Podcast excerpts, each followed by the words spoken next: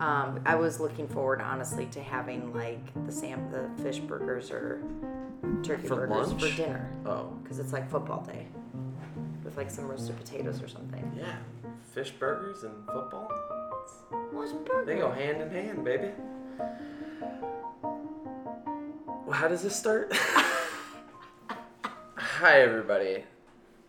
Welcome to Movies on the Shelf. with the Jaskos? I'm Sean Jasko. I'm Yvette Jaskowitz. Dun dun dun dun dun dun We're recording this on a football Sunday. dun dun dun dun dun dun dun And today, dun dun dun dun. What's that? uh, Sean and I are actually playing each other in our fantasy football league. And Totally. it's projected 50 50 right now. Oh, so we don't know what is going to happen. But you know what? We're going to spend some time today instead of being glued to Red Zone. Yeah, We're going to do a movie episode. we're gonna watch a movie and we're gonna accept whatever outcome happens in football, and we're not gonna take it out on each other. I'm going to do my best not bet. to look at my phone. Yeah.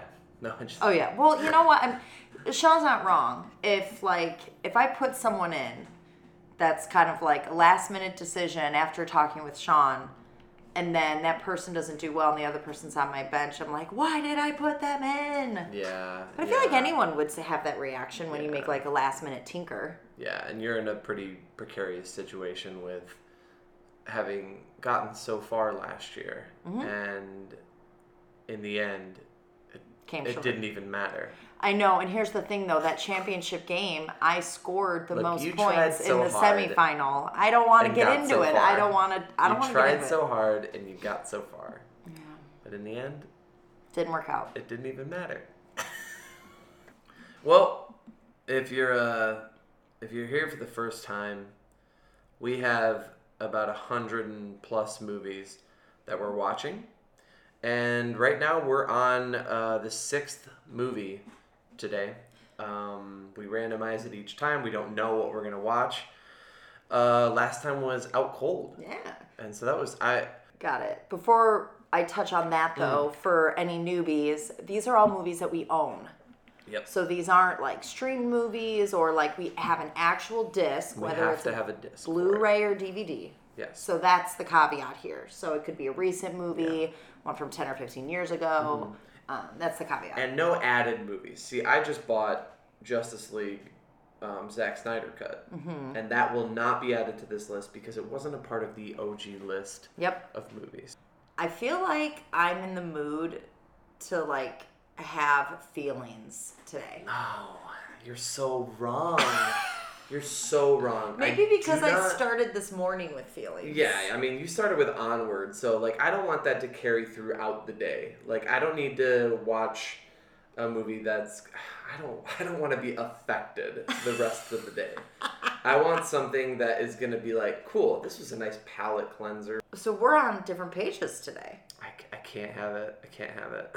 I think the only other thing I would be in the mood for if it's like no feelings, like maybe an action movie versus a comedy. Maybe that's the difference You know what? here. I want like a ninety minute. I want it to be In and out. in and out. We get this done with. Uh, Is it because there's football? No, I don't think so. I just I, I don't feel like I'm emotionally uh, capable of getting into like like Monsters Ball right now. That's not on the Oh. list. That's not on the list. But I don't think I can handle it right now. Yeah. Yeah. I see what you're saying. What I could handle, uh, I'm trying to think of something that's not on the list. Like basketball. Oh, is basketball not on the list? That is egregious. that basketball isn't on the list. You don't own it. I wouldn't own it. That's bizarre that I don't own it though, because it kind of like shaped my youth in much of the way that Out Cold did, and Spider Man. Maybe at one point you did and it just hasn't made it through to Yeah, our marriage in this apartment. yeah. You know what didn't make it on this? I don't think it made it on this list. Uh, uh, Jay and Silent Bob Strike Back. Ah, great movie. Well, here's the thing. I did own Jay and Silent Bob Strike Back. I owned like a holy shit version when I was a little bit younger. Um, and I think that might have I might have been with baseball too in the Great Purge of DVDs. Mm. Um, uh, the infamous Great Purge that I, I had done for myself. There was like 300 DVDs or something in our apartment, and I just pretty much tossed them uh, if they weren't Blu-rays because DVDs they look like shit.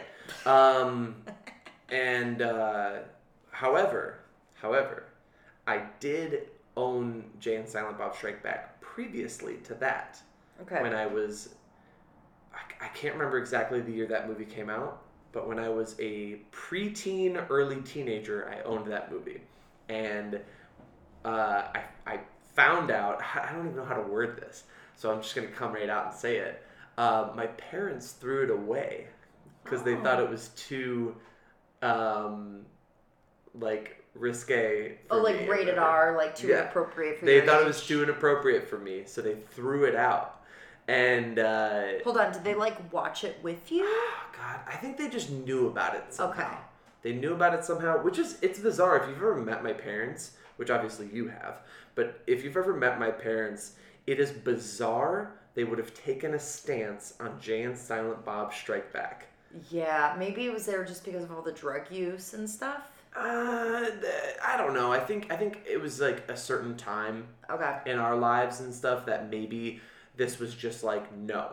Um, but P.S. Sean's dad used to be a hippie, so Yeah. if there's any context there, he's a pretty laid back guy. yeah, he's a pretty laid back guy, and you know we're pretty open about like cursing and about you know whatever. So like, just bizarre, Yeah. a bizarre occurrence that I I don't remember even getting upset about that. I just remember being like, this was weird. Yeah. Like, huh, okay, and then I bought it like a year later or something. Um, anyway, yeah, so that's the vibe I'm in. Okay. I want to watch Jay and Silent Bob Strike Back, basically. Um, is there anything else you want to say to me?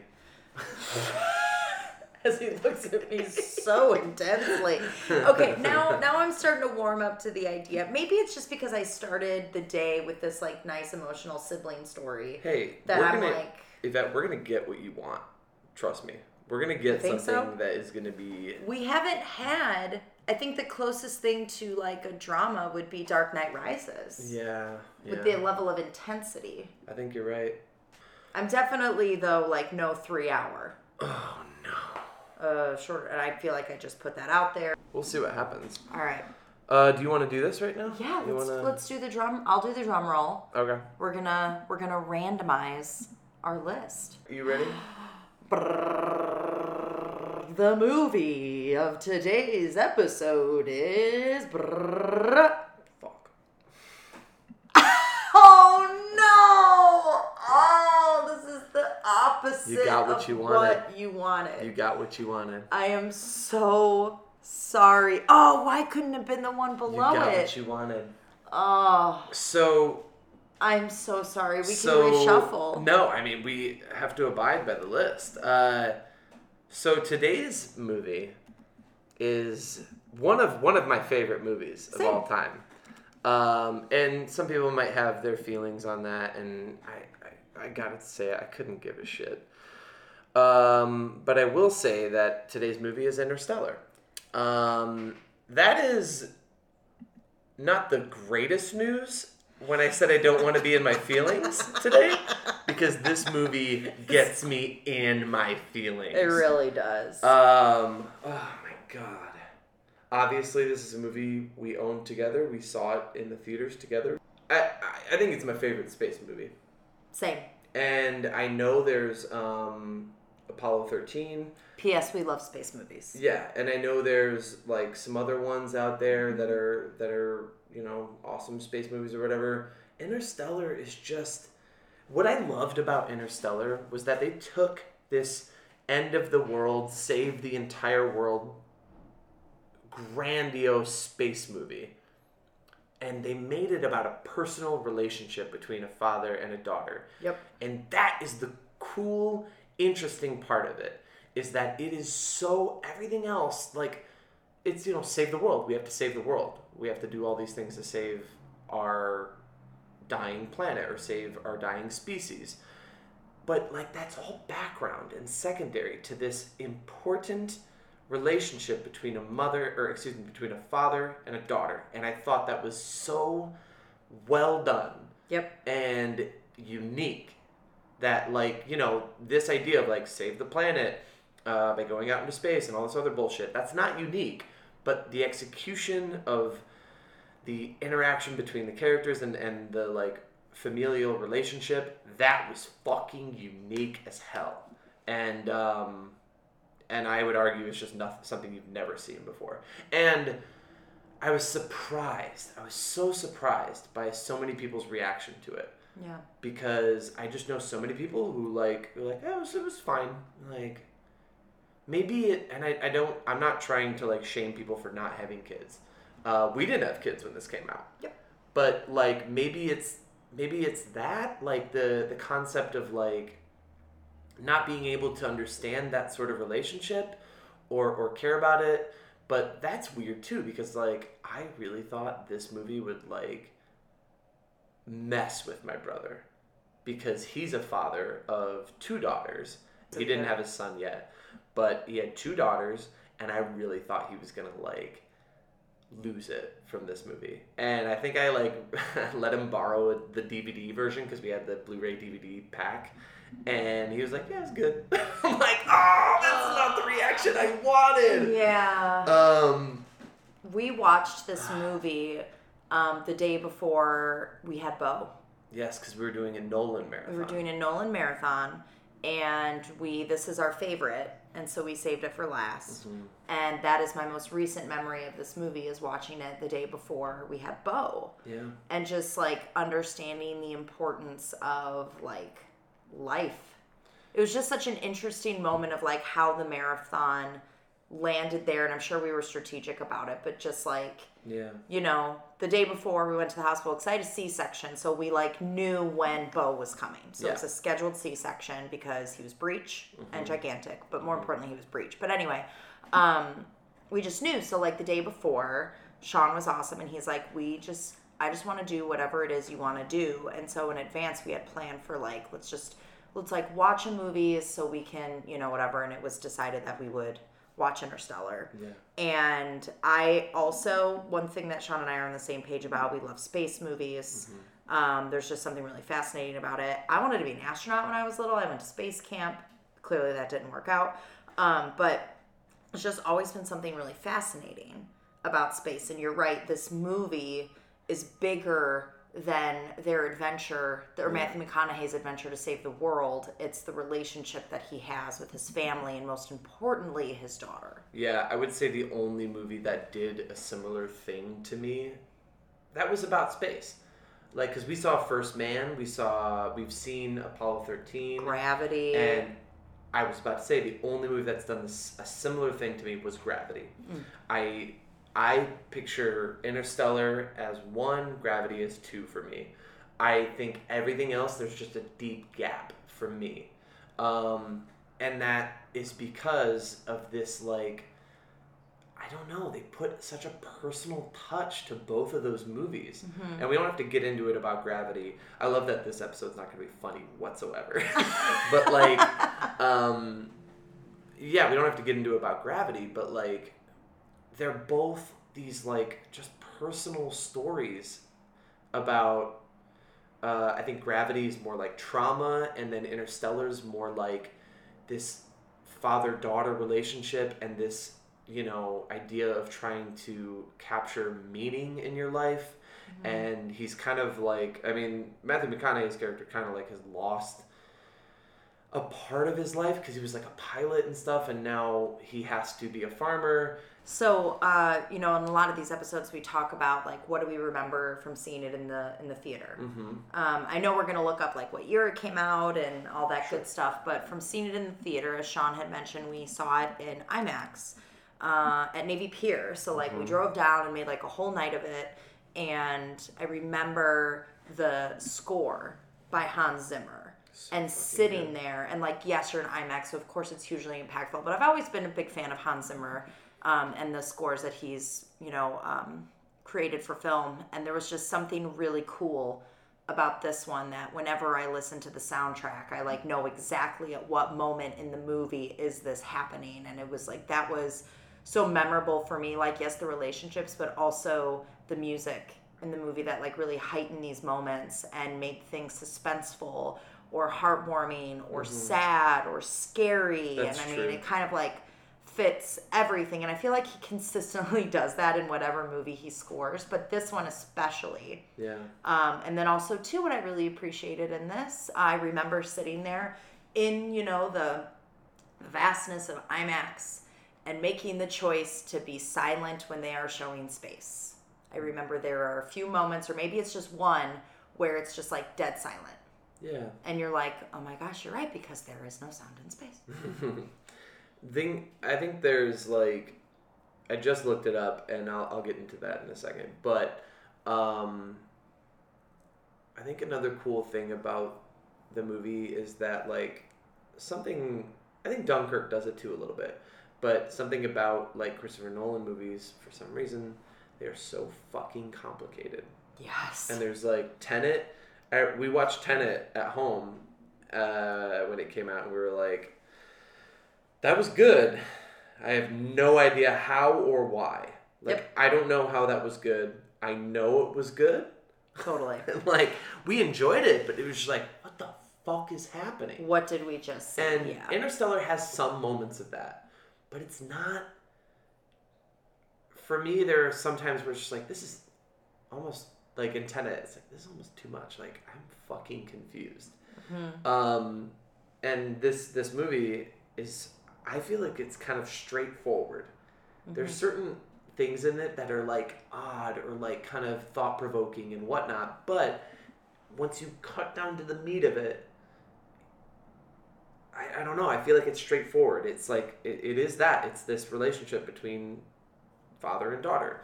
Um, is there anything you wanted to touch on before I go on to my next thing? No, I think we're good. So something I did notice, and I, I want to get into it because it pisses me off, um, is I looked it up, and people also search for it came up in Google, and what people also search for, one of the movies is The Martian, and it is infuriating to me, infuriating to me that The Martian is considered. I I would say I would say it's considered a better movie than Interstellar. I think it's bullshit. And you know, if you're listening to this and you're like, I don't think that's the case, that's fair. But the thing is that The Martian was nominated for Academy Awards. I th- I think it was nominated for Best Picture. I, I think it was nominated, and I I know Matt Damon was nominated for Best Actor. Fuck The Martian, and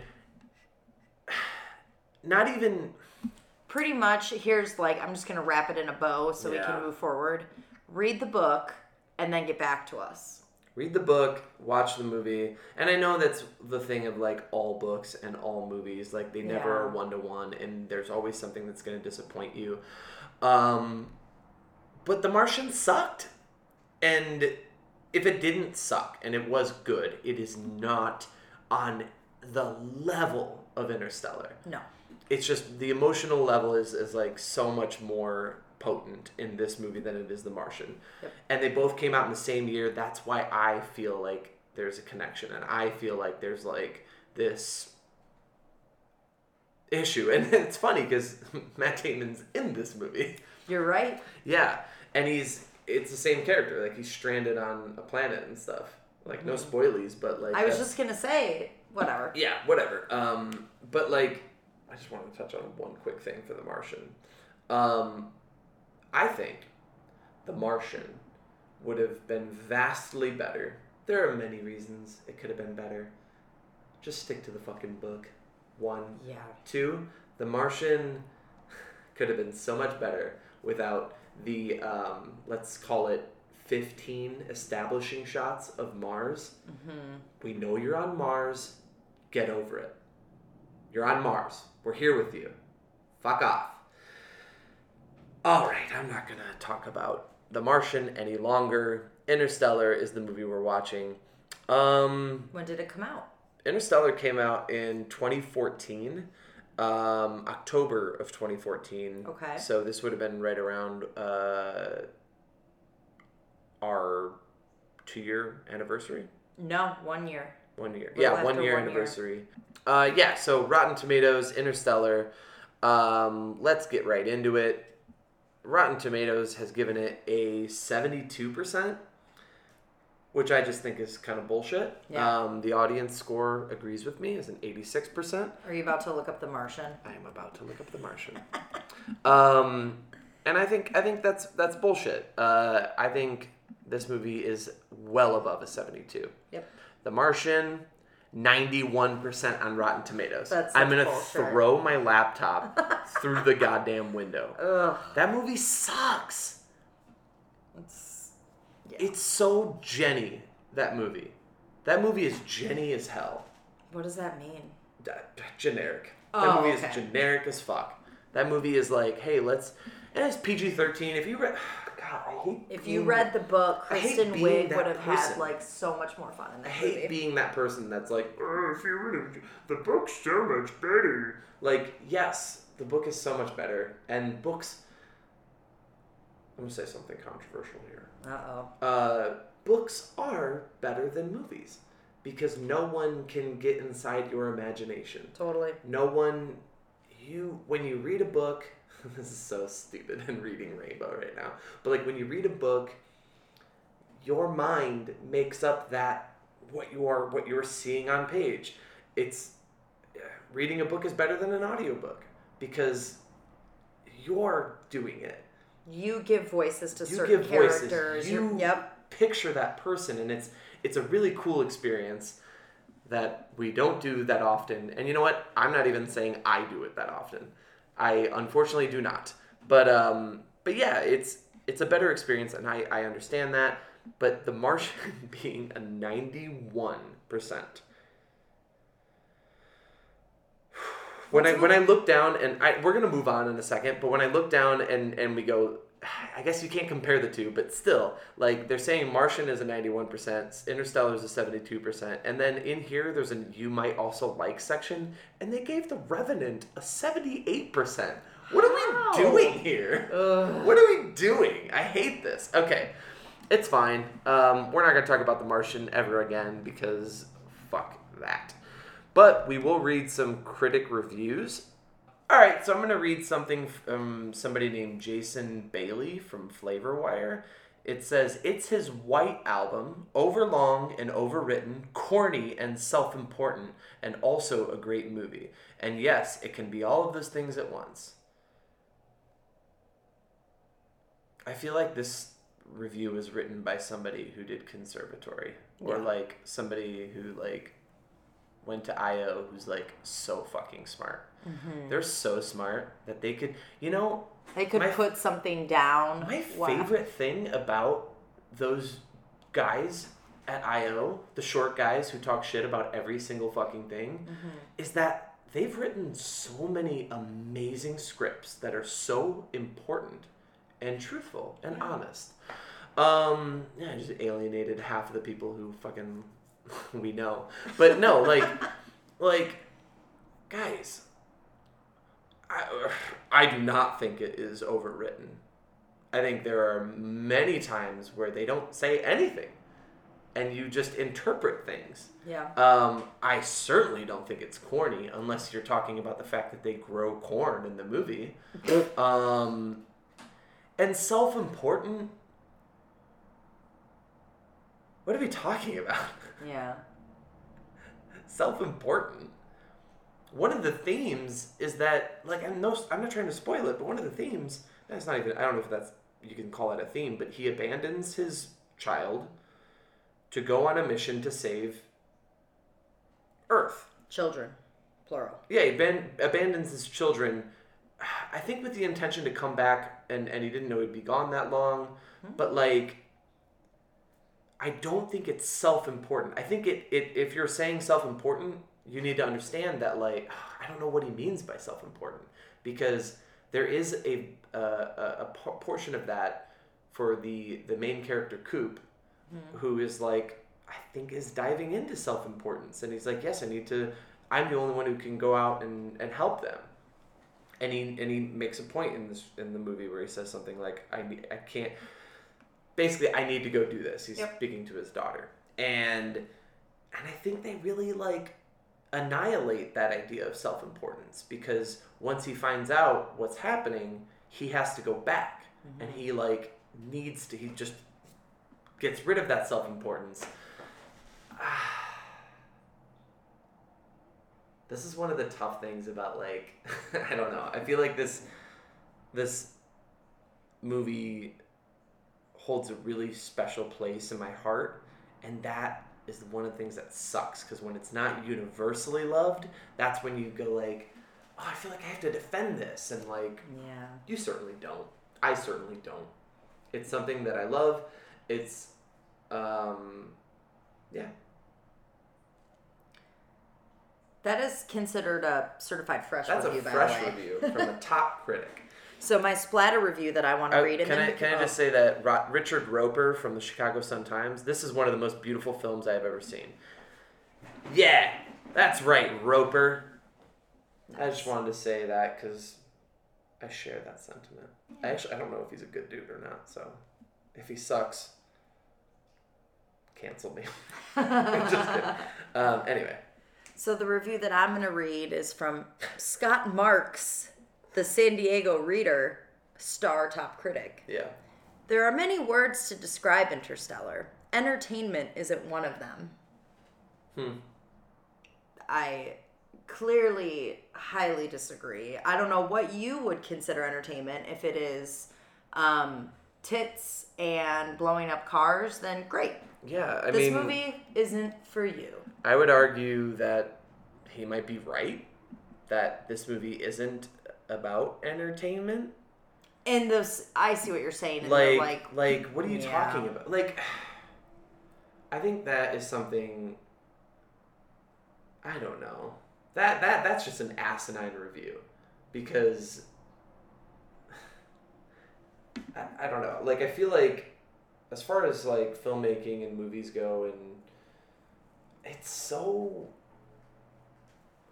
I'm not saying in any way I'm on the level of anybody who's actually who's making films or whatever, and the stuff that I've written.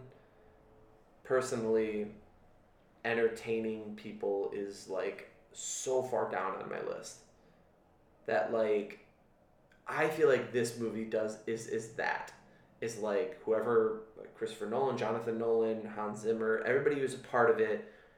It wasn't about entertaining you yeah. it wasn't about like the the excitement of outer space and this like unknowing it was about telling an important to them maybe story Yeah. that some people will get mm-hmm. i just not everything needs to entertain you art is not there to specifically always entertain you or specifically always challenge you or specifically always upset you Or It can- inspire. yeah it can do all or one of those things or some of them you know like Yeah. that's just stupid like that's like i don't know maybe he was like in the mood that i was in like like i just want to watch something dumb basketball today Yeah. And this is, was not enter- interstellar that's what i'm going to come back and say interstellar was not entertaining i i didn't want to think about my parents I felt things I haven't felt in a while. I didn't want to think about the concept of abandoning my child and not being able to see them grow up. Yeah. That's what. Uh, yeah. That's a fair point. um, I, I'm just looking through this guy's reviews to see if he's given anything stupid a good review. Fucking idiot. This movie is 169 minutes. All right. Nice. Two and a half hours, Nice. roughly, right? 69. Yeah. 169, so it's like 69 times 100. That's not right. No one gets anything done that day. That's not right. I'm ready to go, man. Let's go. Let's do this. Let's this. do this. Um, are you ready to watch this movie? I'm ready. All right. I love you. I love you too.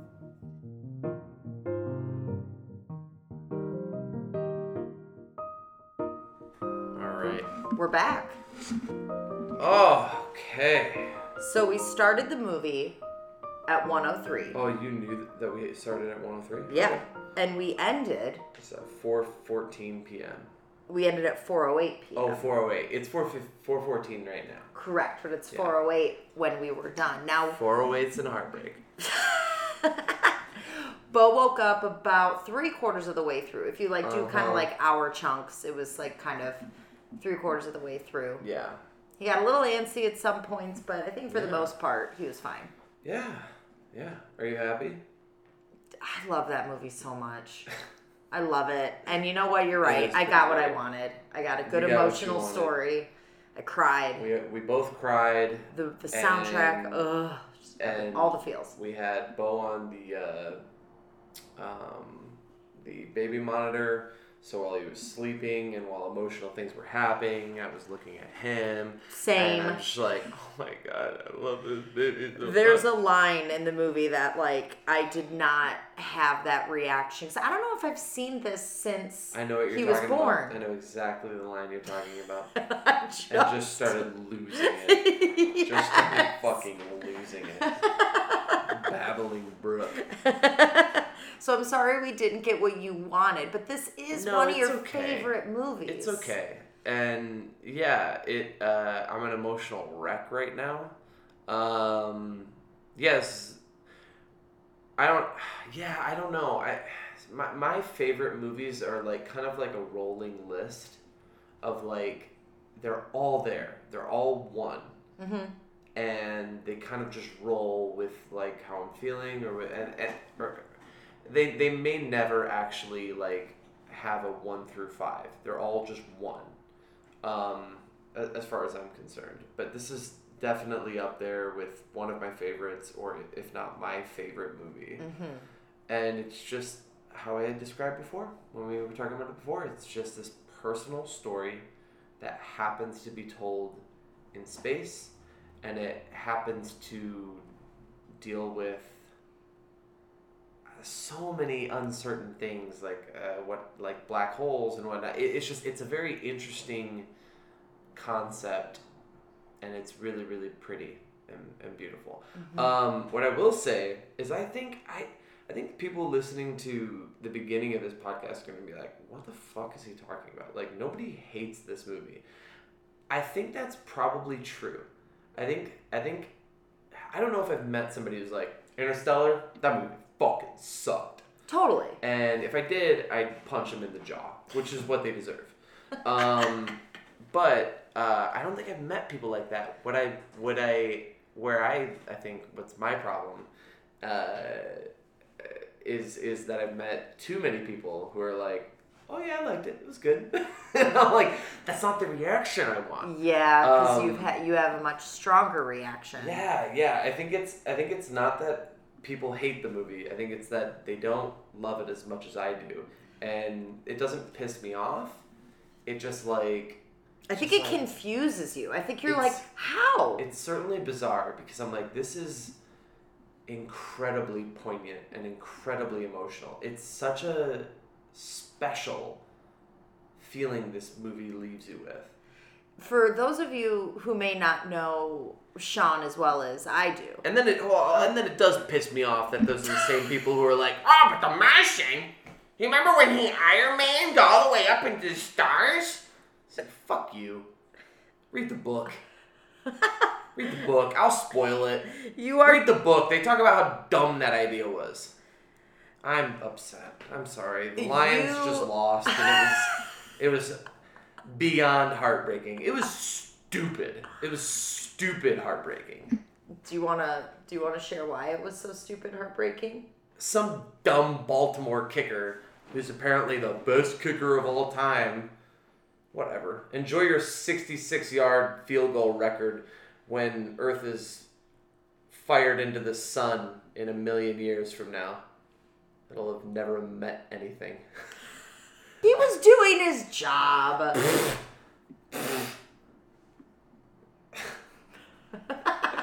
It's just like it's like it's like this only like 66 yards. Like dude, it, and it bounced off the crossbar. It bounced. Here's the thing. to bounced up to in. I don't want to I don't want to do this right now, but like if we're gonna say to a Broncos fan, Yes. let's say to a Broncos fan or to a Steelers fan, and yeah, I'm calling him out now. To a Patriots fan, to a Bucks fan, to uh, Colts fan, like any fan with any moderate level of success. That 66 yard field goal kick is like going straight through the middle, going straight through the pipe, and it's like, fuck, that was a beautiful kick. How did he hit that? For a Lions fan, that motherfucker bounced the the the the universe decided, hey, you know what we're gonna do? Because for some reason we have a vendetta against the Detroit Lions. We're gonna have that ball perfectly bounce off the crossbar just so it goes high enough in the air that all of your hearts and dreams, Detroit Lions fans, your souls, can be ripped out of your body and thrown into Lake Michigan and drowned. And then when it falls right over the crossbar into the goal, game over, you'll have known your life meant nothing. I was going to say Went to a dark place. you went to a very dark place. Um, Ugh. I was saying for those of you who may not know Sean as well as I do, he uh, he is very passionate and he is very firm with what he likes and what he doesn't like. And if you are not on the same page with him as something that you have, he has such a strong emotional connection with, like Interstellar, and someone says, well, yeah, I saw it, it was okay. Yes, you have this reaction that is like, oh my God, how can you not? Because it's this beautiful story, X, Y, and Z. And I feel like I am the same exact way. And a lot of people feel that way too. I think it's just that, like, it doesn't make sense to us when we just have this strong connection to something. And then someone comes in and is like, yeah, it was okay. And you're just like, how? Like, Yeah. it's almost like disappointed in a way because you were looking forward to talking about this Yep. thing with someone else and then now it kind of falls flat and then now you're kind of in this point of like well do i have to now convince you Yeah. why you should like this movie It's not that we're not, I, but I don't think it's that we're not malleable. You're, you're saying like, oh, we're very firm in what we like and what we don't like. I think that is true. I think that has maybe changed and kind of molded over the years into this now now spot where I would say that there are things that I love and there are things that I just don't really like. Like we Yeah. just we just saw um well, we don't have to talk about that, but we just saw, you know, whatever. We just saw we saw Malignant recently, Uh-huh. and we saw Su- the Suicide Squad, yes and both of those I would just. Malignant was original. Suicide Squad we just didn't like, yeah and it was just gratuitous. For some reason, we didn't like it. didn't hit But on the other spot of that, I feel like we're also pretty malleable and good with, okay, we didn't like this, you like that, I can accept that. Mhm. Um, Yeah. but I, but I, I totally agree with you that like we, we know it's not even about we know what we like. We know, uh, from personal perspective, I know what that movie makes me feel Mhm. and I know what other movies don't make me feel or do make me feel. and you want people to feel how you felt watching it so Well, just when they don't share it. Like, with totally my brother- yes With my brother, like at, at that time, I didn't have a child, and he had two girls. Yep. So it it impacted me. This movie impacted me in a way that you know, and I, I don't know. Maybe it would have been different if we weren't dating or we weren't married or something. Um, that I might not have had a same similar feeling, Mhm. but I, I feel like I can imagine what that feeling would feel like. yeah you know, just identifying with this father who is uh, uh, like has to leave his child and then is doing everything he can to get back to her. yeah i don't think you need to It's special.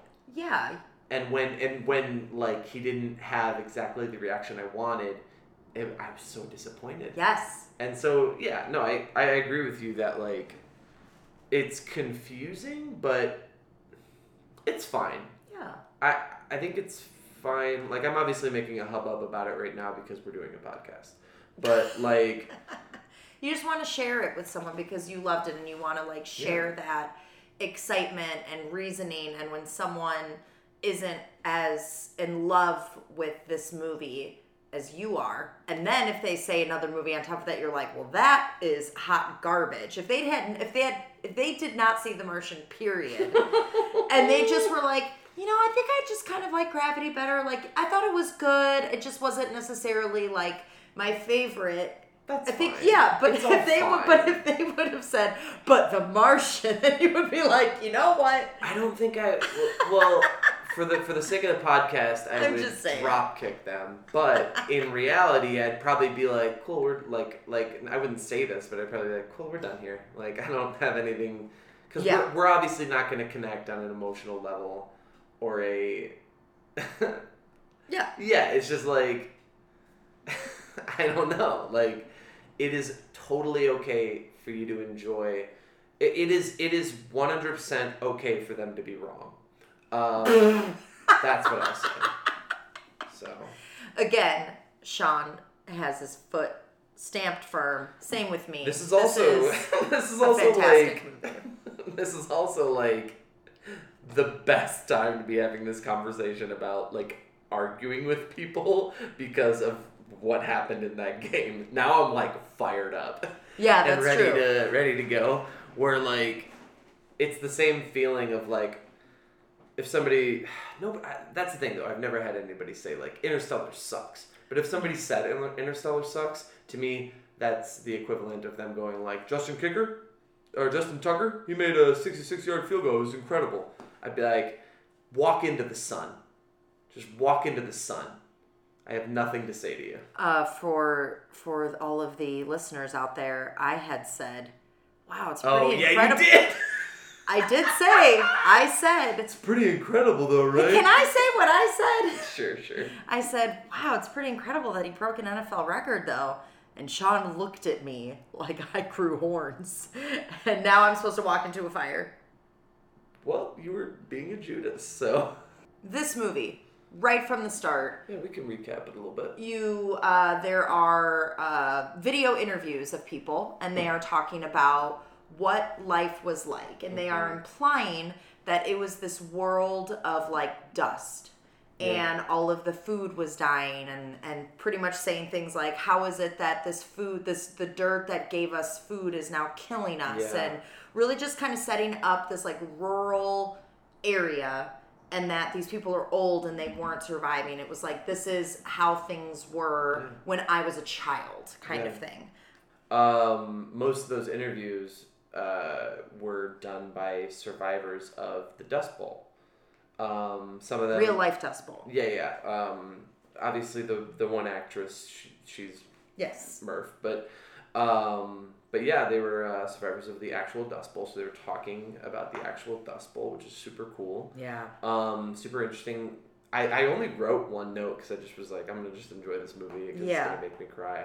But um, it just reminded me because they were talking about masks and they were talking about certain things with dust and whatnot that like like that is going to be something that like the uh, kids who are like maybe 5 to 15 maybe even like 18 or whatever but i think more that like 5 to 12 to 15 range are just going to be like able to talk about when they're 80 70 Like 60 now of what it was Yeah. like wearing of, a mask going during to school. during during covid and stuff or, like what that experience was like Yeah. like oh my grandfather like i couldn't see him die and like i, I couldn't be there for him Yeah.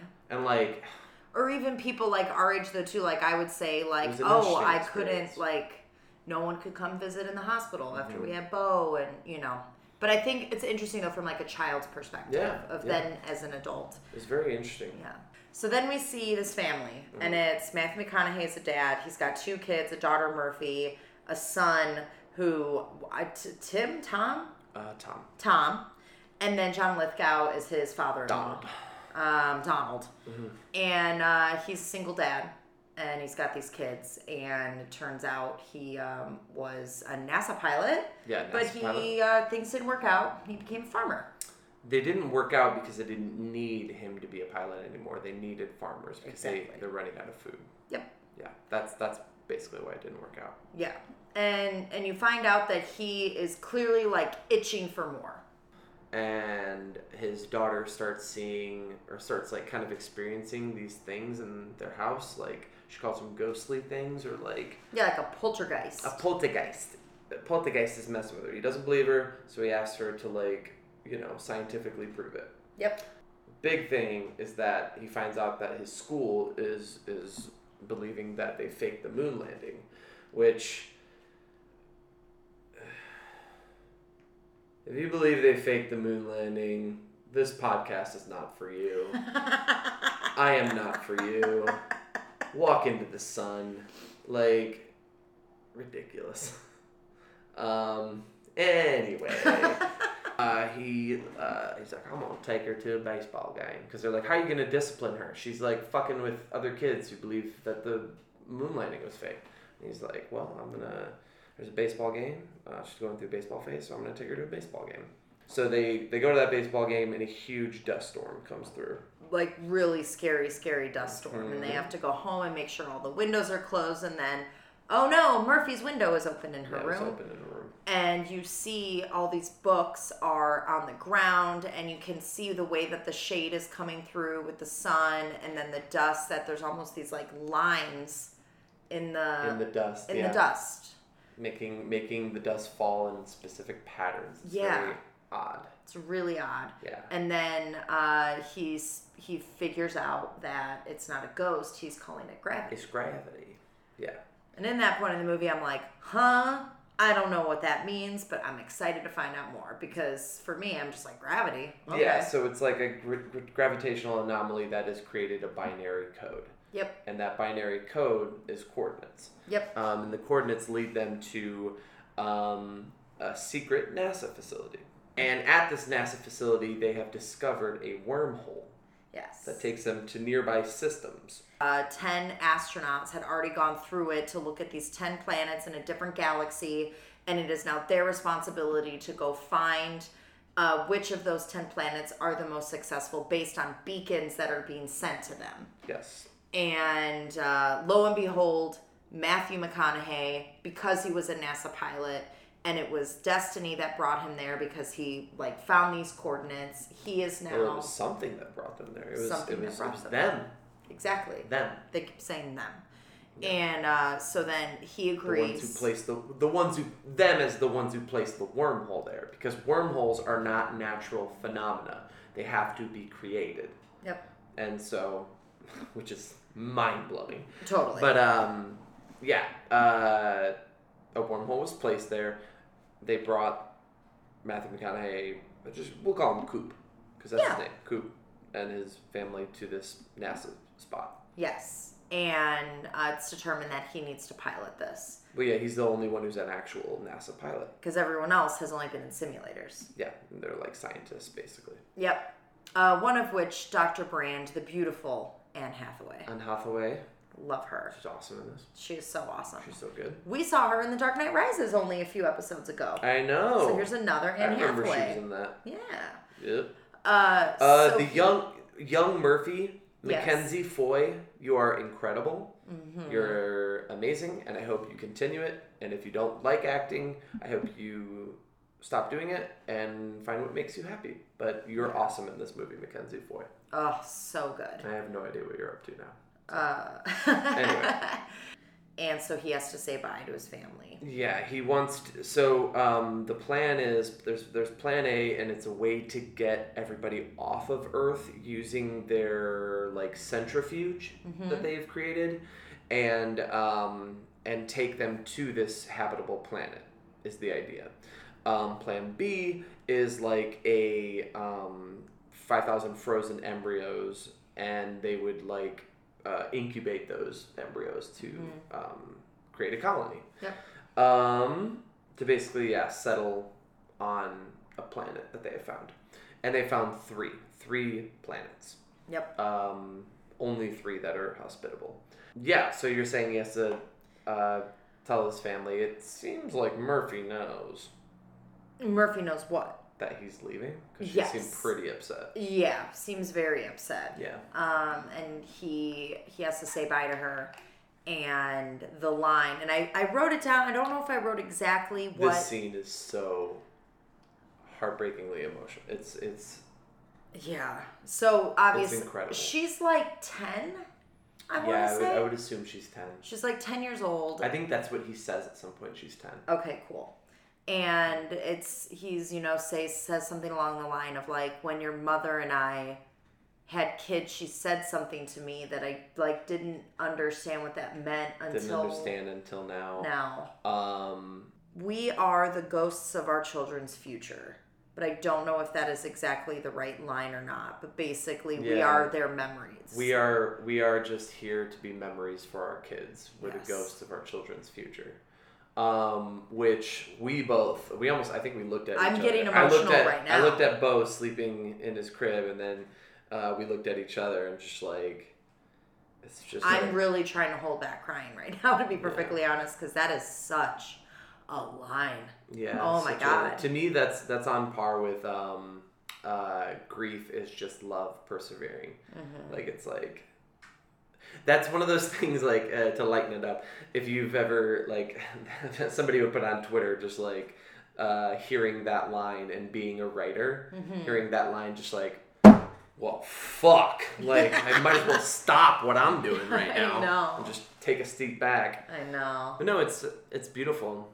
Um, But you just like think about that where you're like, oh my god, and then you're just like flash forwarded Bo's life. Yeah, that the feeling of that, um, yeah, and it makes total sense. Um, I've thought about that so much of just like what I want to leave him with, and it's it's tough. It's a tough like because you are still a person, but I think it's important to teach him positive things. I think it's important to teach him the negative things and to teach him why something's wrong, to teach him how to be a good person and not how to be nice, but how to be kind and generous. Um, I think nice and kind are two. Diff- I think they're different, but but like that that's the the line. The line is is you know we're here to be memories for our, our kids and stuff like because yeah that's that's what's going to inform them how to be as a person Mm. is everything they remember and and all the ghosts of their of their past. There's so many ghosts in my pet not not just your parents but so many like if we're touching on it so many ghosts in all of our past that have informed every single thing we do now. Yep. and i think it's our task yvette and me you, you and i to be good ghosts for his mm-hmm. past. Or for his future i guess Anyway, Oh my uh, But yes, that scene, yeah. I don't think again I've had that reaction Yeah. until after having and she him. tells him that she has figured out what the bookshelf is saying because it keeps popping off these books and she's like I, I know what it's saying and everything comes out to one word it comes out to stay and he has to leave and it comes like this message is being given to her and it comes out to stay and you have to stay um, and he doesn't listen and he says that he's going to come back and she asks and I like, love you forever. yeah, not yet, because she asks when, and then he Oh. tells her that uh, like check out this like here, hold on to this watch, and when I get back, we're gonna tell time because time might run slowly for me while I'm out in space, um, while I'm orbiting a black hole, or while I'm doing this, or while I'm doing that, and so when we come back, uh, we want to compare the different times. Uh, like, hey, we might even be the same age, and that is the opposite thing that Murphy wanted to hear. Yeah. She's just like, you have no, yeah, like you have no idea when you're coming back, and she just completely shuts down, and that's when he like, yeah, like, don't make me leave like this, Murph. um, yeah, and so I'm he gonna start leaves. getting emotional. So he leaves. uh, at one point, uh, when he was going to find the NASA facility, this is, this movie's perfect. At one point, when he was going to find the NASA facility, she snuck into the car and was under blankets, and he like lifted them up, and she was there, and it like kind of startled him. So as he's driving away um, to go leave Earth, um, he uh, looks at his passenger side and um, God. Yeah, so he looks at the passenger side and he, he sees the blankets and he, you know, Lifts it up. lifts it up and she's not there and I think that's when it like hit him that he's Yeah. leaving Mhm. and he didn't have any closure with her. It just was like, fuck. Mm-hmm. Um, yeah, so he goes out into space at this point. Uh, Sean and I both have tears in our eyes right Yeah. now, just like It's an incredible movie. It's an incredible moment. Um, so they go into space, and who are all the actors at this point? So we've seen Anne Hathaway, she's Dr. Brand. Yeah. Then who's the guy with the dark beard? Dark beard. Um, that's Romilly. That's No, the other guy, Wes Bentley. Wes Bentley. Cool. Who, who, who knows? Yeah, yeah, Who knows who that is? yeah. yeah. Sorry, Wes, but you Um, made a lot he was in the Hunger Games movies and had like really funky beard patterns. Oh, I don't care. I was I knew you were gonna say that. I knew that was gonna be your reaction. Um, but the other guy we've seen. Um, so yeah, he's they- been in some stuff. yeah, yeah. So they're all together. Yeah. Um, they're all astronauts in space, and they've determined what three planets there are. Yeah, there's there's Doctor Mann's planet, there's Doctor Edmund's planet, and then Doctor William No. Miller. Miller, Doctor Miller's planet, and they're going to Doctor Miller's first because it's it's it makes the most sense. It's the uh, closest planet to them. Um, it does orbit a black hole. So does Doctor Mann's planet. So Yeah. Doctor Miller's and Doctor Mann's orbits this black hole. That is basically um, uh, it's a really cool thing because they had uh, consulted with an like I'm, it's not an astrophysicist it's, it's somebody who's the expert in black holes Mm-hmm. and they were like well how are we going to show a black hole in film and, uh, and he's like well that's not how it works Yeah. it's like it, it would look like nothing. It's a it's a black hole. Um, it, it's re- it would be really hard to show that, and so they came up with the concept of a collapsing star being absorbed by the black hole, and so that would outline the black hole. And and there have been like a lot of things that have come forward of just like this is the most accurate representation of what a black hole might look like. It's like incredibly accurate. Um, so I thought that was really cool. that is very cool. Yeah. I'm on board with that. Um, but they have to go to Dr. Miller's planet. Um, she's, I think the reasoning is because Dr. Mann is giving, his planet is further away and he's giving pings. Like he's, Yep. he's still giving pings to let everybody know that his planet is hospitable. Dr. Miller is doing the same and the planet is closer. Correct. Um, Dr. Uh, Edmund. Edmunds, uh, yeah, Edmunds' planet, the ping did stop, but it was going for a while, and it's a little bit further, Further. away, but it, it, it stopped. The ping Mhm. stopped. Um, Started. Stopped. yeah, yeah, and uh, so basically they go to Miller's planet, and it's like this ocean world, Yes. It's It's, just all water. all water. I wrote water planet. water planet. Yeah, it's a water world, and they can't find her. They can't find her there, and then they see like a wreckage. Yeah. Could we rewind just really quickly before that? Sure. There is this robot called TARS. Tars. We And TARS is very cool. TARS is like this rectangular robot that is like three parts and it like kind of walks cool and it has a humor setting and that's what their military was and was like a marine or something like that. Like why are you shaking your head at me? People hated. People hated that. Why? Certain people. Tars? I know. TARS is great. Certain people that I know.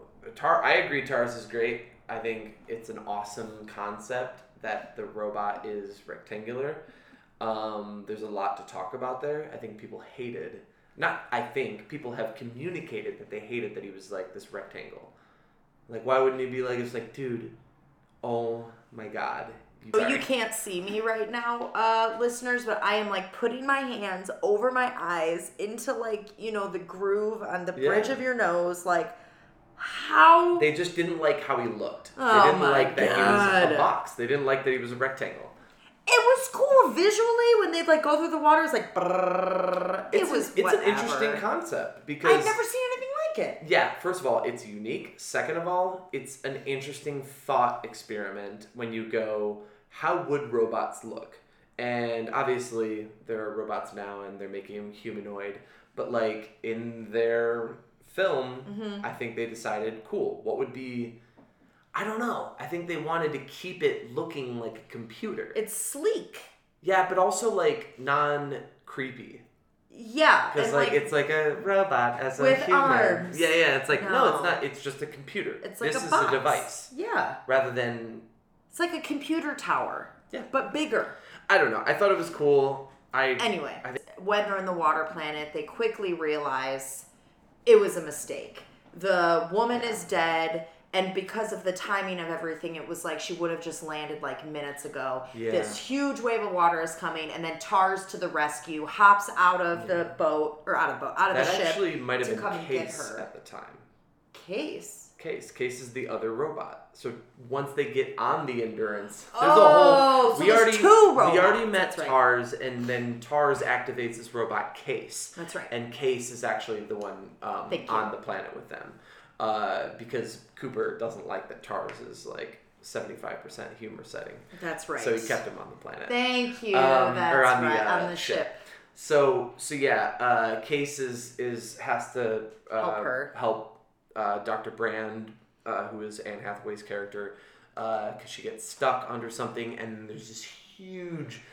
It's not just huge. We saw this in IMAX, and like it's a it's an incredible visual tidal wave, Yes. and it is going to like swallow them whole. Just think of like Mount Everest Well, that's what they thought. on They you. thought like they thought it was mountains. mountains. They Yep. thought it was it's oh her wreckage is towards the mountains, um, and basically this th- there's just this rolling tidal waves because. Uh, and the gravity is so punishing and stuff because it's so close to the black hole. The black hole, its gravity, just creates these tidal waves and these like it's awful. It's horrendous. Um, uh, not sustainable for life. They lose. Uh, they get basically stranded there, and Doyle dies um, in the wave, and then um, twenty three years go by because they're down there for I think like an hour. They said like an hour on the planet is seven years, like on Earth because of the um, uh, because Black the, hole the- situation, yeah, the time disparity because Yep. of that. Uh, I was trying to think of the exact Relativity relativity because of relativity. Um, so uh, they lost 23 years of time while on the planet, and then they have a daring escape to get back up to um, the uh, Their ship. to the ship where they see Romilly, who is aged, and he didn't think they would come back, Mm-hmm. and he informs them that 23 years has passed, and this is when uh, they see all the videos, all the videos. Yeah, so the videos are like family members. So like Dr. Brand's dad, who is Everything that Michael Caine, everything they haven't that they've been missed. responding. Exactly. Also, I think they went when they went through the wormhole. They were still receiving messages, but they couldn't transmit messages, which is another shitty thing. Yeah. So here you see his son, who then becomes Casey Affleck, has a baby. Um, then you find out one of his kids has died because of the dust. Yeah, the baby that that he just like he's uh, it's when he was I mean it starts off when he was younger and talking about how he met a girl and he missed all of this stuff, Yeah. which this scene is just another one that I just can't imagine not dying Totally. watching. Yep. you know and it's just it, you know he, he he missed all of this. Mm-hmm. that's what you have to like remember is that he's a loving father and he missed all of this. And he didn't like that didn't have to happen down on the planet and it just did. And now he's missed 23 years of his kid's life. And so his son has met a girl. He sent him this message. And then his son has a baby with that girl. And he sends him that message and he's him and then the next one is he's he looks so different and he looks like very he looks sad and, and, and awful and he talks about how grandpa just died and we buried him out back next to jesse which was his first son And mom. um, and mom and where we would have buried you if you ever came back and stuff it's oh it's so emotional Yeah. And my and, And- Lois says I have to let you go. yeah, and he's like shaking his head. He's like, no, no, no. Like it's like this really sad Mm-hmm. thing where he's like, I know you're not listening to any of these messages, and um, and so he's like, so I'm letting you go. And uh, Murphy had never left a message before, and this is where as after Tom leaves his final message, uh, Jessica Chastain's message comes in because she's Murph now, and and The casting could not have been more perfect. it was so perfect. And she leaves him a message, and God, you just have to see the scene. There's no way to retell the scene. It is It's really good. amazing, and it's really good. And she talks about how, you know, when, like, I, I, I lived with my decision to never send you a message, but today felt like I really should send you a message because you said one day, because today is my birthday, and you said that uh, when you came back, we might be the same age. And I'm the same. I'm the age you were when you left, and it just like and then she said, "Now might be a good time. For, now would be a great time for you great to time come for you to back." come back. And it's this like, oh my god. Again, Sean and I are tearing up. And so they're um, so Murph is actually working with the NASA people, working with um, Michael. Michael Caine. Caine, who is who's part of who's Professor Brand, who is basically trying to work out the math that they need to get all these people on Earth on the centrifuge and off of the planet. Yep, it's like a gravity equation or It's something. yeah, it's an equation. It's it's currently impossible. Is what they're working out, but they need to work out this this on the endurance, and they're deciding whether or not they go to Doctor Mann's planet or they go to um, Edmunds' planet. Wolf Edmund. Yeah, Edmunds' planet has not been sending out any pings. Um, they've stopped sending out pings. That could mean that Edmunds is dead. But at one point, it was a viable planet Yes. with good readings. Um, and Dr. Mann's is still sending out pings. And at, uh, at the beginning of the movie, not the beginning, but uh, uh, when they first venture out into space, um, Dr. Brand said that uh, Dr. Mann was the best of us. He's, he's the best of us. He inspired every one of us to go out. So Cooper and, and her kind of argue about what planet they're going to. And um, and so they need to vote because there's three of them on which one they're going to. And then uh, it comes out that Anne Hathaway is in love with Wolf Edmund. Yeah. And that is the planet that she wants to go on. And there's Yeah. just kind of this like monologue scene about like, well, maybe love is something we don't fully comprehend. It kind of transcends the dimensions that we know because we we love like her, her argument is we love people that have died. There's no social utility in that. There's no um, because uh, like what what is the purpose of love? And it's like well social utility for um, child rearing uh, for uh, a number of things. Coop argues and and she's like well we love people that have died what's So, the like- social utility in that? what yeah what what is the point of that like maybe it's this artifact from a higher dimension that we have yet to fully understand and it's a very interesting thought experiment there of what what that could be because we feel this and it is an emotion but we feel this thing and it draws us to certain things even to people who have died yeah and we have connections with things that aren't yeah it's it's interesting. So she makes a very interesting. It's a great scene, and I highly recommend it. Um, and uh, both Romilly and Cooper vote her against Dr. her, Mann. so they go to Doctor Mann's planet. Yes. During this time, they're heading to Dr. Mann's planet, and then Michael Caine, Professor Brand, Professor Brand, dies. he, he's dying. But yeah. while he is dying, he reveals he yeah. to Murphy that there is no solve for his equation. yeah, there's no way for them to get. He never even planned on getting people off the planet, and he's he's basically like on his deathbed. Um, he basically yeah yes so so that that that happened, and Cooper is like asking him, did my father or not Cooper Murphy's asking um, Professor Brand if her like father knew, and like if she if he left her there Yep. and stuff, and then he's dying, so he She doesn't get that answer. Get an answer. So she actually sends a video to them and informing uh, Dr. Brand that her father, Professor Brand, has died. hmm Um, in that, she kind of like stops and she's like, "Did you know?" Like it's like it's really it's kind of dark, and like, uh, did, uh, did my father know? Uh, they're on uh, Dr. Mann's planet, and they revive him. Mm-hmm.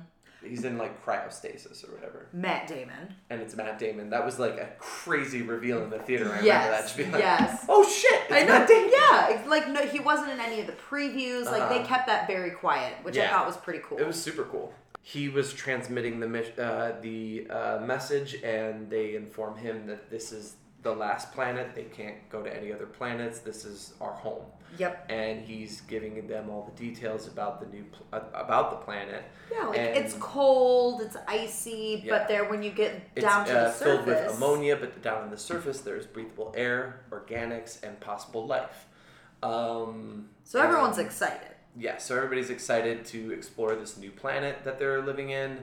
That is when they uh, see the video. So Yes. um, I think Case is transmitting the video to Tars, and uh, uh, Tars shows the video um, of Murphy explaining that Professor Brand has died. So she's informing Dr. Brand that Professor Brand has died. In that, she explains that Plan A was a, a farce, that it was never something that they had meant to do, and um, uh, it was never viable. She uh, basically says, like, did my father know? Did my father, like, leave me to die? Like leave And us here to suffocate.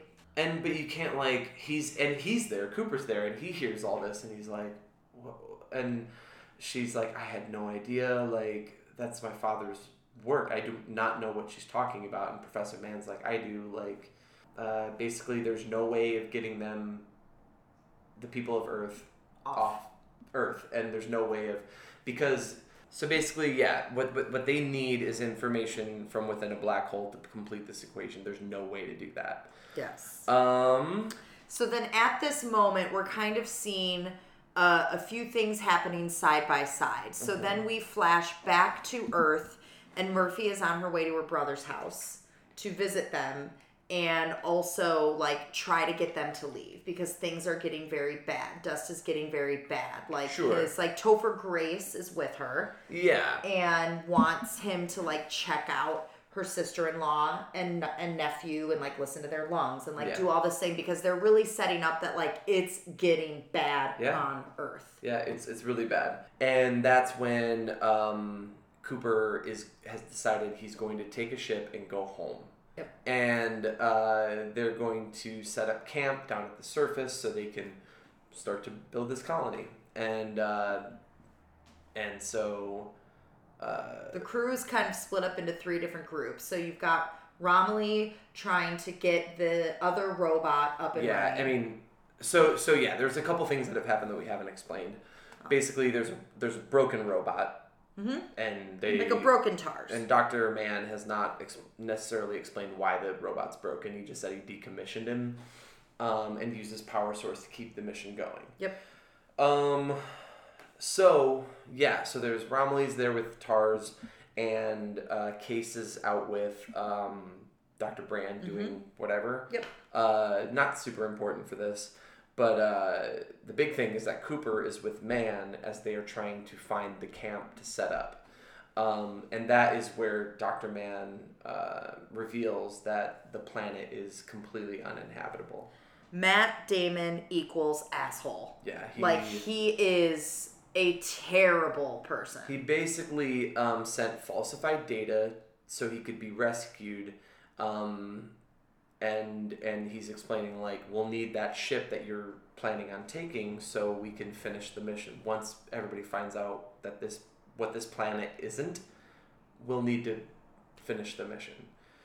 Um, and so he tries to kill Cooper, and uh, it's a really another incredible scene yes of just that of him like fighting to survive for his daughter yep um, and and he leaves Cooper to die, uh, and that's when he like. I'm not gonna spoil this. Like, it's not really spoiling the scene, but I'm not gonna go into detail on what he does.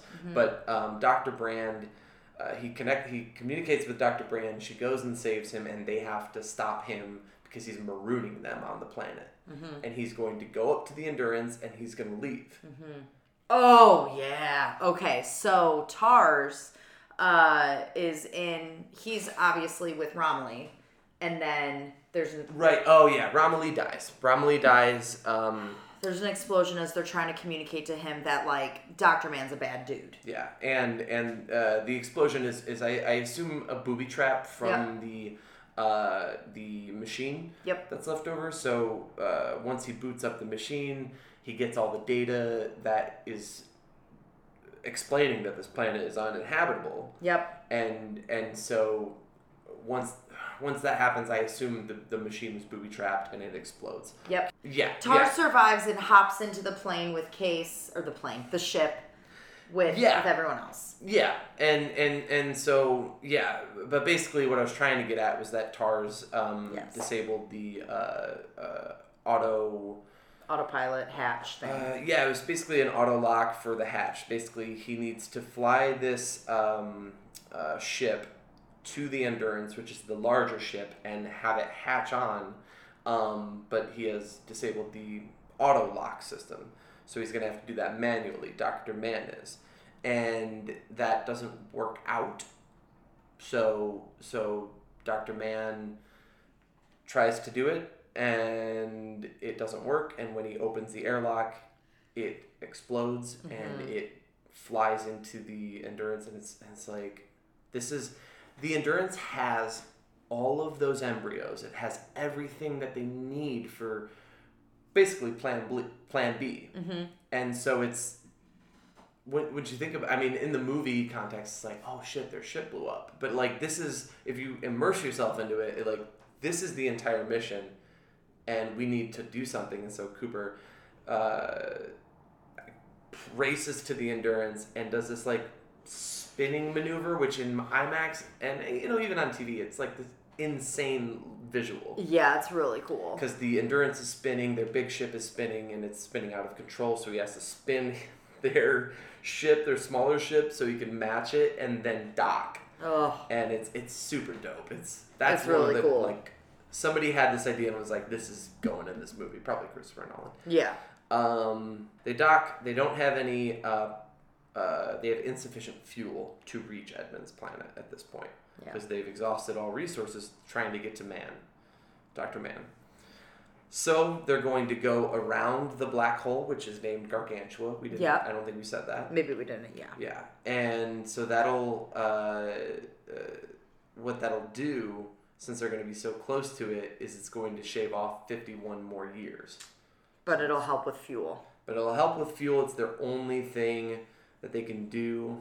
Um, and Tars is in one of the mini ships, so they're on the Endurance. They have multiple ships on the Endurance, Yep. but they explain Newton's law, which is to move forward, you have to leave something behind. And so basically, they're going to uh, uh, jettison Tars's ship, um, and they have to do that manually because it's a movie. Yeah. Um, and so they're going to jettison Tars's ship, and he'll he can get data to try to give um, the people of Earth a chance. So he's going to get data Just going through a black hole. going into the black hole to get going into the singularity because they need that data in the black hole. What is that data? I'm too dumb to remember. I, I think it's more scientific than just like data, but like I do think it's it's so yeah they have to get that data to send it to the people of Earth so they can find a way to save themselves. Um, Data equals science. yeah, but but again, I do think it was more explained than that. Yeah, we don't. We're just yeah. we're just we're not those people. No. So we took it as data. Yeah. Um, They need data. they need data uh, to save themselves. In that process, Cooper also jettisons himself to go into the black hole. They, they don't have enough resources for all three of them, or for for him and her. She's got to go by herself there. And she realizes that in this moment, she thinks that they're going together. Yeah, he doesn't tell her. And he doesn't tell her, and he's like says goodbye, and so then she is now going to Edmunds' planet alone with Case, yeah, and then Tars and Coop yeah, went into the black hole. yeah. And they're going in the black hole, and this is it's so dope. This this part of the movie, When we were in the I theater- just like jaw dropping. I wrote here like fuck? my mind gets blown in the next like 20 minutes Yeah. of this movie of what happens in this scene of going into the black hole. Yeah, so he goes in the black hole. A bunch of just weird things happen in there. He ejects from the ship, and then he falls into this like it's called a tesseract, and he falls into the tesseract, and um, it's just this enormous thing. You know what it reminds me of? What? And I don't know if you you probably didn't do this because you weren't like an 8-year-old girl, but there there were this thing? these no no no Oh, no no okay. so not, not a coon No. catcher Anyway. but it was there was this thing where you could like make bracelets and it was like a plastic wall think of like connect Oh. four that had like hooks on it and you would take the like bracelet material and you would wrap it Okay. and then you would weave it I know what you're talking about, but yeah. yeah and it's kind of like that or you, that's how you could also make um like little like um pot holders and It's stuff like that but yeah, I Yeah, guess yeah, but but it, it, it almost when I see it, I was like, it looks like a weaved pattern. Right. Yes. So they, he falls into this tesseract, which has all the, it it has Murphy's bedroom, Mm-hmm. and it has all these times, moments in time in Murphy's bedroom, and so he sees that because he's like smashing on the thing, and then a book falls, and and this kind of reveals that like he is Murphy's ghost. That, that she was seeing in the, and we're like, oh my god, this movie's fucking awesome. so he can transcend space and time. Yeah, he can he can uh, uh, use gravity to exert a force through space and time, which is super cool. How do you come He up with this in- shit, he is Christopher Nolan? in the he's in fifth dimensional space right now, Because time is like tangible, and they have like they have like, touch. constructed this three dimensional space in their fifth dimension, and and so um, and basically he's like, well, what are we supposed to do here? Because Tars is there too, and he has the data, and so what are we supposed to do here? And uh, uh, we have to like save all the people on Earth, and he's like, we didn't come here to change the past, like, or they didn't bring us here to change the past or whatever. Yeah, and like they didn't bring us here at all because he he finds the time where.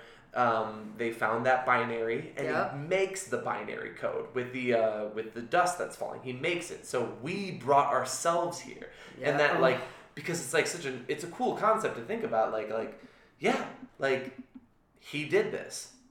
Yep. He brought them to that NASA facility. Yep. Uh, this is after he created the like stay message and everything. Mm. All of the things that happened with that bookshelf, all the things that happened with Murphy, that is Cooper. Yep. That is him giving that information. Yeah. So They're at- still finding. They need to find a way to transmit to this data. they have the data from the black hole. They need to find a way to transmit it, and they transmit it using Morse code into uh, the watch that he had given her yep. because she kept it. And he's It's like, "How do you know she'll even come back for it?" Well, it's because I gave it to her. Oh. My god. At the same time, she kind of figures out that he was her ghost. She kind of figures out that her dad was the ghost, and this is in real time at, on Yep. Earth. And um, she uh, is looking for something like like any messages that that he gave her. Um, she's looking for something, and then she like gives up and is gonna leave. She grabs her watch and sees that the watch is like the hand is moving, The but it's second in Morse hand. code. The second hand is moving, and it's not like it's going forward in time. It's like hiccuping. It's like where you can tell that a message is being coded, and then it all of a sudden clicks in her head yeah. and knows that like this is what's gonna save Yeah, us. and so she she collects all the data and she's like trying to figure like it, it plugging it into this gravity equation, Mm-hmm. and she fucking eureka figures it out. Yep. Um, and then uh, the tesseract is starting to close, and like they've pretty much done it. You know, they've they've done it, and and I don't, I don't need to go into like explaining who they are and stuff. It's it's this idea that like humanity has um, evolved past the three dimensions that we the four dimensions that we know um, and so it's a pretty cool it's pretty, it's it's mind-boggling but it's certainly not ununderstandable. It's certainly not something you can't understand, but it's mind-boggling. Yeah.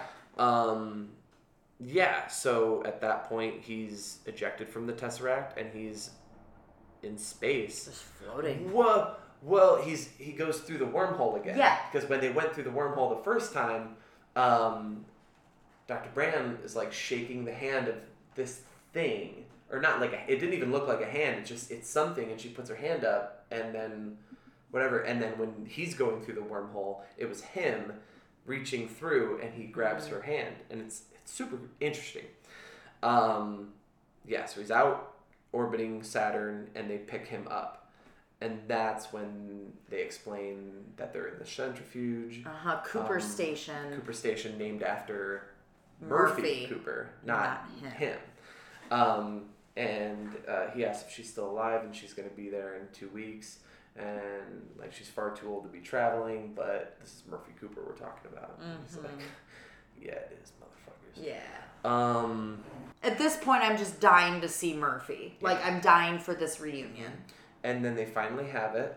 All of her family's there, and she's she's old. She's this old Yeah, woman. she's like in her and 90s, she's 80s. she well she's on her deathbed pretty Yeah. much and um, it is so emotional and um, she explains that like she told everybody everybody thought i was doing it by myself Mm-hmm. like solving that equation but um, i knew that you were the one who gave me the information i knew that you were helping me she has the watch on she's wearing the watch and uh, nobody believed me but i knew um, i knew you'd come back I am crying. and he said, and, and Cooper says, "How? How did you know?" And he's like, "Because my dad promised me."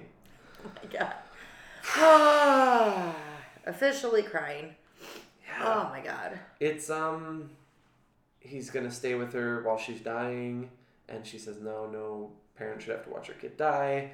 And then, um, he She tells says- her to go to like Dr. Brand because she's alone on a planet that she doesn't know, breathing in the new air of our planet and whatnot. And so he like basically sneaks out and assume assumedly goes to her. Yep. Um, to be with her on that planet because he yeah she doesn't want him to see her dying and stuff. Um, and you know that's kind of where the the uh, the movie ends with Edmunds alone on this habitable planet. Brand's Um, alone on Edmunds' planet. Yes, Brand's alone on Edmunds' planet, and Cooper and Tars taking the spacecraft to join them. And uh, you see that Edmund is not alive, so she does not get to see this man who Yeah. she loved. Yeah, Um, but she has this like little like look almost like a burial area that you see for her Mm-hmm. Yeah, because there's like like, the name tag. it was a burial mound. Yeah, burial mound. Yeah. Um, but it looks like a habitable planet. So there's Mm-hmm. hope. It like kind of the, the end of the movie is like totally this seems like an option. She takes off her helmet. She's breathing air. Yes. She's she's definitely on a place where they could survive. and I think it ends on a high note. I remember the Yeah. first time I saw this, and even maybe still now, like I wish that there was just a little more time with Murphy and the dad at the end, but I get it. Sure. I get it. Sure. It's just yeah. sad. No. It, You know what I mean? Yeah, it's sad. It's, and like it's- obviously then Casey Affleck's character or the son's dead. oh, uh, yeah, I would assume really so. say anything. I would assume so. Yeah, but like I just wish Um, there was a little more time with her. But Yeah, but I mean that's the movie. I don't have a bad word to say about it. Um, I respect if you don't like the movie. That's okay, but um, you're wrong, and I hate you. um, Uh, it, it's definitely on the longer side, so just make Yeah. sure when you're like if you're gonna like camp out, watch it. Uh, it's really great. I mean, we watched it in the middle of the day. It's, It's no, it's definitely but not it's slow. not slow. I wouldn't say. No, no, no. I'm just saying it's a longer movie. Mm-hmm. Um, we watched it during the day. Obviously, like no sun, darker. It's a space movie. It's Yeah. like you know, it's Yeah. good. Uh, I yes, I obviously was crying while we were talking about this, Yeah, recording it. Like it's just so good. I need to go for a walk. I need to go outside, breathe Some fresh beautiful air. fresh air, and go for a walk. yeah, Because I'm just like, it's a lot. oh man. If it was alternate casting, like this movie came out in the '80s, Like who would be the alternate casting? Because this is In a the new 80s. because this is a newer movie. So like Sure. Yeah, if this came out in the '80s or like early '90s, Mm-hmm. um, who would who would play Cooper? If this came out in the, I mean, honestly, it'd probably be like Tom Hanks. yeah, Like that that that makes the most sense. mm-hmm. I could see Um, that too for sure. Yeah, because he's like, like Cooper is a. di- I mean, obviously Matthew McConaughey and Tom Hanks are not the same person. No. But I think that that would be a similar. I think Tom Hanks could pull off this like loving father that needs to get back to his daughter. Yeah, Um, yeah. I could see that. Do you know who Dr. Brand is to me? To you, Yeah, Uh, Dr. she is. Brand or oh, uh, no. No, Dr. Brand. So Anne Hathaway. Yeah, Laura Dern. Laura Dern. Fuck yeah, dude. Laura Dern's great. Laura Dern is great. I would say the other person, um, the only other person I'm thinking of is uh, Princess Bride. What's her name? Oh, Robin Wright. Robin Wright. Robin Wright could do. Oh, You know what? I would say Robin Wright as Murph yes. because she could do Murph yes. for sure. Ugh, I Um, love her. Yeah, Love her. That's a great choice. yeah, that'd be awesome. That is a great choice. Any other Coopers? I originally was thinking like, oh, what about like um Charlie Sheen at that point in time in the eighties? But like in that time, if it would have come out in like 1988, Oh my God! would he have been? Charlie I don't know. What a like movie. him, like him or David Duchovny or like someone. David Duchovny? I don't know. Holy shit! What a movie that would have been. I would absolutely watch both of those movies with a full thing of popcorn. Yeah. Um, Michael Keaton. Michael. Michael Keaton. Could he be could Romilly? have done it. Or would Michael Keaton be No, Dr. I, think, Mann? I think Michael Keaton could have done Cooper. He, he probably would have been Doctor Mann because it's more nefarious. He's, he can kind of do this like um, desperate character. But Mhm. um, but yeah, no, I think Michael Keaton would have been cool. Yeah. I think Charlie Sheen would have been something else. that movie would have fucking Yeah. been wild. Yeah. Uh, this was one of those movies that like you're not gonna hear. I don't know. I'm not gonna try to find some way to talk shit about it, and you're not gonna hear like. These are just one of the like we own these movies for a reason. We've said this for almost every episode. Mhm. We own this movie for a reason, and the reason is that specifically for this one is that it gave us this emotional experience that I would argue I have never had before from a movie, and that inspired me in ways I can't really describe. Like, I'm an actor, I'm a writer, and this is one of the ones that I really hold very close to my heart because it inspires me to write something, to act in some way on a level that is going to touch someone specifically to then inspire them to like kind of stand on the shoulders of other people. Mm-hmm. You know what I mean? Like like this makes me want to stand on the shoulders of Interstellar so I can see Yeah. past the horizon of what Interstellar could see. Or I would assume somebody else who loves this movie Mm-hmm. would be able to do that. Or, you know, I make something after standing on the shoulders of Interstellar, now somebody stands on my shoulders, and then so on and so forth. Like, that's the type of movie this is for me. You know, when we saw this in the theaters, it was this like epic film. Mm-hmm. And we're like, we have to own this because we have to see it again. And we have watched this movie We a to lot. share it with Bo. yes. We have to share it with our family, and We have definitely watched It's watched this a lot since it's come out. Like I think this is one of the more highly rewatched movies on our bookshelf. art like this is important to us. Yes. And like it's something that like yeah, we want to share with Bo, we want to share with our family. Mm-hmm. Like uh, to me it's on it's on the level of The Last of Us for a video game. Like The Last of Us and Last of Us Part 2 is like I need to share this with you, Yvette. Mm-hmm. I need to share this with you, Bo, because it says something so special to me that I just want you to experience it too. It's that's a thing. Like we were talking about earlier, like oh, like we don't understand when somebody doesn't like feel the same way as us, um, regarding this movie or some other things. It's it's more that um, I want to share the experience that I had with you because it is so special to me, Mm-hmm. and I I just want you to feel that. Yeah. You know, Yeah. like as far as Last of Us goes, Mm-hmm. you know, like I wanted to share. We we played that through together. Yes. and I wanted to share that with you because I knew I had actually played it before, and and I just wanted to share all those feelings that I felt with Mhm. you. Yep. Um, I feel like personally, I mean, maybe you have, maybe if you watch this movie, you won't like it, but I think personally, if you haven't seen Interstellar, I do think it's worth giving yourself the time to watch it mm-hmm. for whatever emotions that come up for you. Yeah. And if it's none, that's okay. Um, but if you're like me, you'll probably have something very, very specific and it'll really, really tug at your heart. Um, I would say if a zero was um, uh, like, Space you know, trash.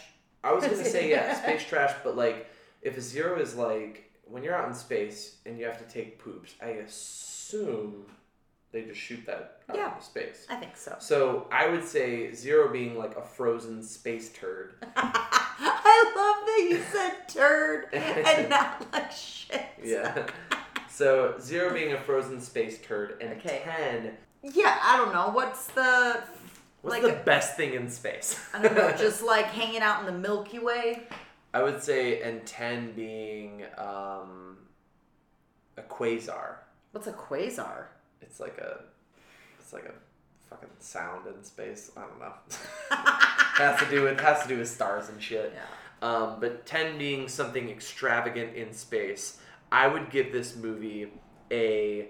Um, uh, spoiler alert.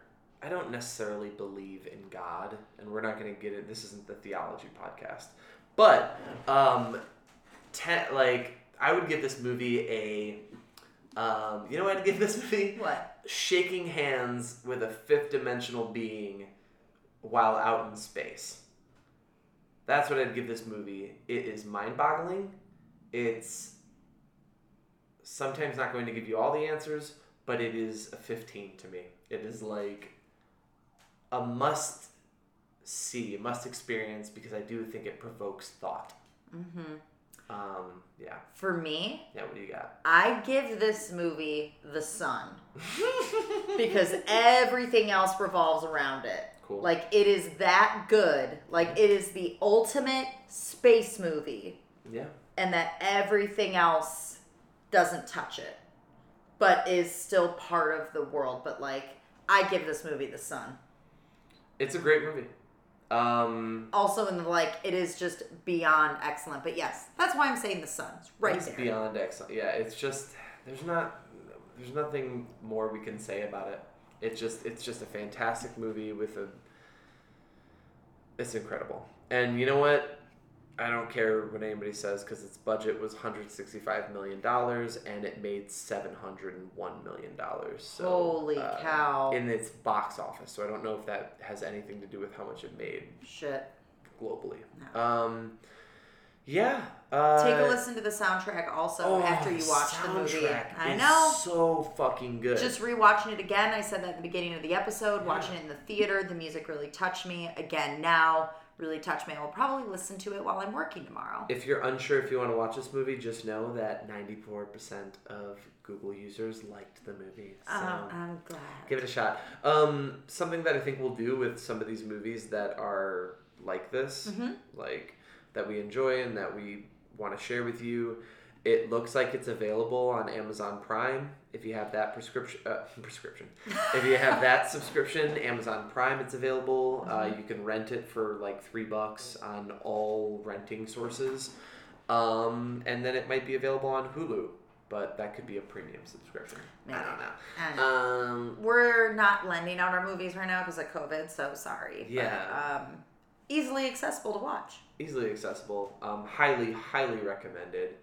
This has been the saddest podcast. I haven't cried recapping a movie. yeah. And I know there are others on our list that that's going to make me do that. But Totally. um, I love this movie and I love you. and I I, love love our son. I love our son too, and And that just really hit me. I also could go for a walk. yeah, I'd love to go for a walk, maybe a few drinks, but that's only related to the Lions.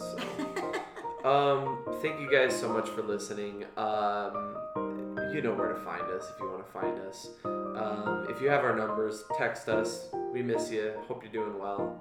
Um, yeah, I love you, I love you too. and uh, goodbye. See you next time.